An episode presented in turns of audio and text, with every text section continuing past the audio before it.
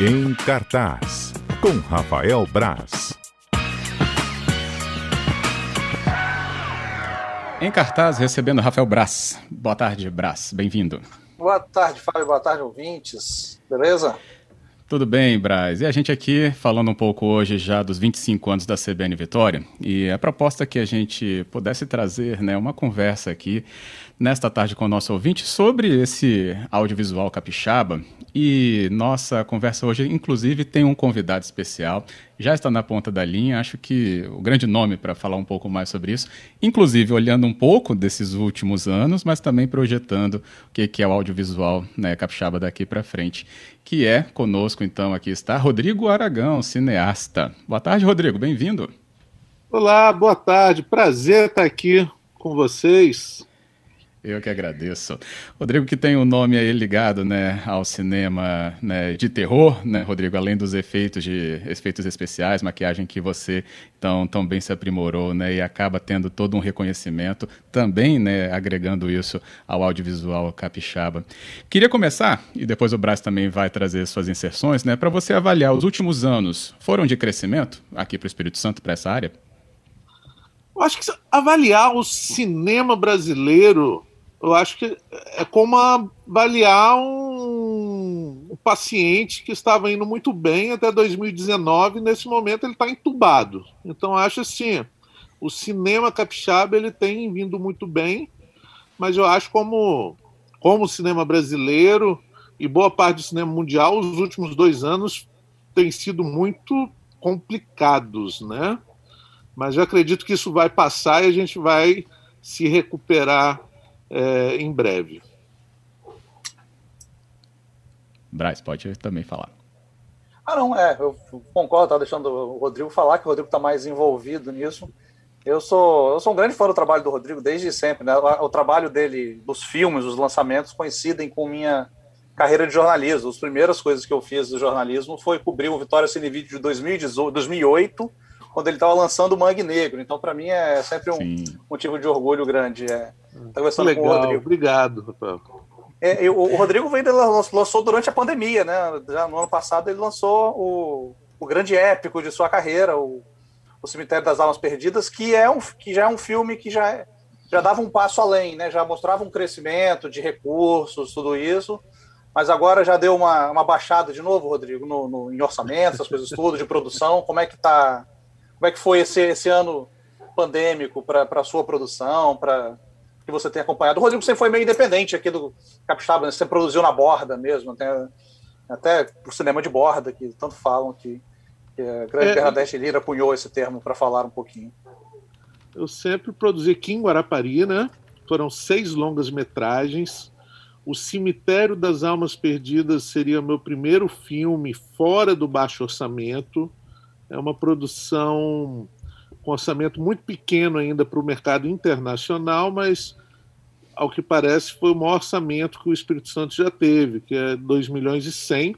É um primeiro filme feito para cinema, ou seja, ele foi filmado com equipamento muito bom, Alexa, com som 5.1, é, ele é todo preparado para salas de cinema. Infelizmente, a pandemia nos tirou esse, esse gostinho de poder estrear aqui no Espírito Santo, com, enfim, com tudo que o filme é, merecia, né? É o primeiro filme que teve, o meu primeiro filme que teve um edital estadual, foi a primeira vez que eu um edital aqui no estado. E por uma coincidência aqui de estar nesse bate-papo é, com vocês, enquanto a gente está falando aqui, o filme está dando sua primeira sessão em salas de cinema lá em São Paulo. Uma coincidência ah, interessante. Legal, exatamente que... agora. Que massa, não sabia disso. Que legal. Que bom, parabéns, inclusive, né? Pelo é. Marco e a gente aqui tá inserido aí um pouquinho nisso. Que bom, Rodrigo. É, gostaria de vê-lo aqui em Vitória, com o é. elenco, né? Foram quase 200 pessoas que trabalharam é, nesse filme. E a grande maioria capixaba, para mim, é, é sempre muito importante a gente fomentar os artistas locais. A gente fez um, um trabalho de formação, é, tanto de atores quanto cenógrafos, é, maquiadores para poder trabalhar no filme. Então é, um, é uma coisa muito interessante a gente poder formar o máximo possível de gente daqui. E eu também sou muito a favor de, do intercâmbio, né? Eu acho que é muito interessante os profissionais daqui poder trabalhar com profissionais de fora. Então, parte da equipe vindo de fora também, eu acho que sempre traz experiências e enriquece é, o cenário do, do, audiovisual capixaba, que eu tenho muita fé nessa, nesses jovens, na nova geração aí, com os novos equipamentos e, e novas ideias. Acho que a gente vai ter boas coisas. assim. Eu, eu comecei a produzir em 94, foi a primeira vez que eu entrei num set, a produzir, não, a trabalhar com efeitos especiais. E cinema hoje não é barato, mas naquela época era bem mais caro, né? Eu hum. acho hoje com a, com a tecnologia a gente consegue uma leveza mais se torna mais possível para qualquer um produzir produtos audiovisual. É. A gente falou um pouquinho de transformações hoje sobre isso, né? Então, é, teve né, realmente um pouco dessa transformação que você falou em relação a custos também. Tem aqui uma pergunta, eu vou juntar, da Márcia e também recebi aqui do Max, né, é, os dois ouvintes, eles falando aqui, sobre né, reconhecerem seu trabalho, mandaram primeiro, claro, parabéns ao Rodrigo Aragão, que está conosco no nosso Encartaz, com o Rafael Braço também. E a pergunta é, inspirações para as suas produções e por que é, você conseguiu se aprimorar na maquiagem? Já era uma paixão? É, eu, artes plásticas sempre me encantou. Eu acho que existe uma coisa mágica em você pegar latex, cola, é, é, mel com corante e transformar aquilo em uma coisa que as pessoas achem que é real. Eu acho isso incrível, assim, né? E é um, é um tipo de filme que eu sempre me encantei muito com efeitos especiais, afinal de contas, minha infância e adolescência foi nos anos 80.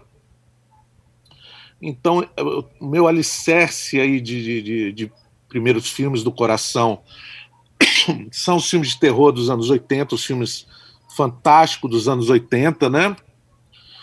E eu acho que ver isso no Brasil sempre foi um sonho. Assim, então, tentar trazer o máximo possível para uma realidade brasileira, para uma realidade capixaba. E isso acabou que se tornou um, um diferencial. É, eu acho que é uma das coisas que me facilita comercializar meus filmes fora do Brasil. O capixabismo, o regionalismo, faz os filmes serem é, originais e diferentes de qualquer coisa produzida em qualquer lugar do mundo, né? Só fazer um, um adendozinho que eu conheci o trabalho do Rodrigo quando o Rodrigo fazia máscaras, né? antes de fazer filmes, efeitos especiais, ele fazia as máscaras, fazia umas coisas ali. E tinha uma banda aqui em Vitória nos anos 90 chamada Cannibal Clown, que era uma banda que vestia muito antes de Slipknot, essas coisas tudo. Eles se vestiam fantasiados com palhaços, com palhaços assassinos, psicopatas e tal. E as máscaras eram incríveis, faziam um sucesso melhor do que a banda até.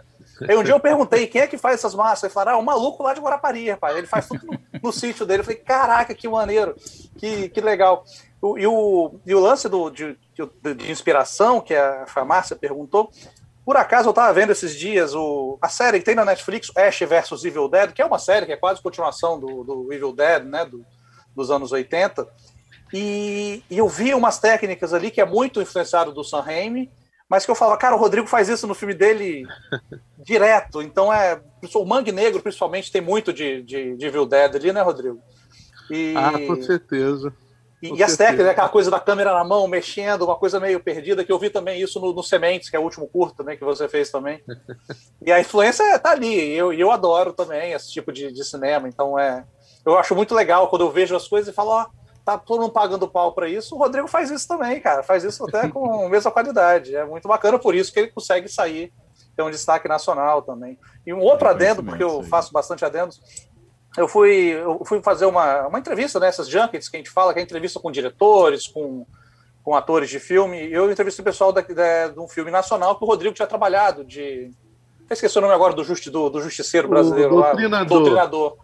O Rodrigo trabalhou com os efeitos lá. Eu entrevistei o Du Moscovis na época, ele adorou o trabalho com o Rodrigo, foi todo, todo, todo surrado, todo espancado, todo machucado. Então o trabalho vai além só de, de do diretor, do roteirista, que a gente conhece também, tem os trabalhos por trás, oficinas, né, Rodrigo? Tem bastante coisa do tipo. É, cara, você falando do Evil Dead, eu acho que o Evil Dead foi uma coisa muito importante na minha vida, porque é um filme feito por uma equipe de jovens, né? Com pouquíssimo recurso, que é um, é um clássico, né? E rendeu muitas, muitas coisas. Então, acho que esses, esses filmes nos prova que é totalmente possível você fazer um produto utilizando recursos que tem na mão e, e tendo o máximo possível de originalidade, de, de liberdade artística, né?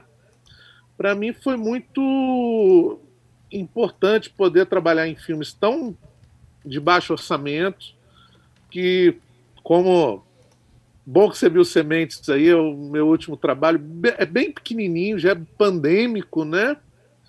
E para mim foi muito importante estar ali no set também do, do Doutrinador, porque isso é, o, é a ponta da lança do cinema brasileiro no sentido de mercado, né? Seria Paris Filmes, uma super uhum. produção é, paulista.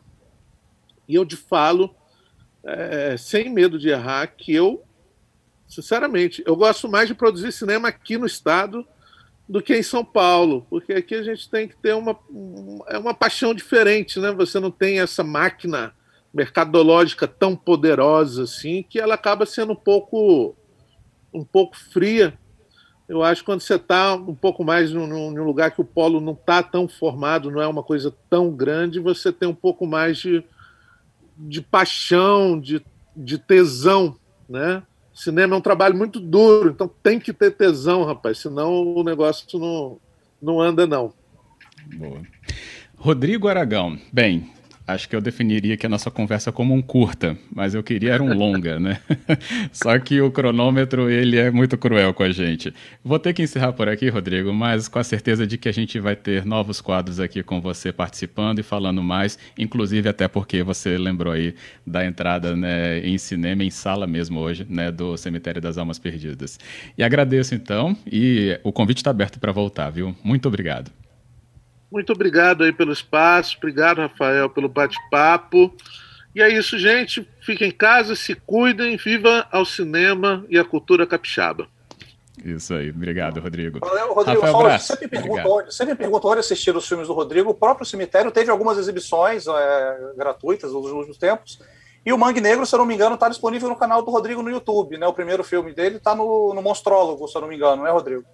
Está no YouTube, os outros filmes, a grande maioria está no Now e está no Pluto TV também, lá de graça, hum. para quem quiser assistir. Legal, todo mundo me pergunta, tá aí as dicas, ó. ótimas dicas do Rodrigo, onde assistir os seus filmes. Valeu, Fábio, valeu, ouvintes. Obrigado, Rodrigo. Abraço valeu, de funk. Obrigado.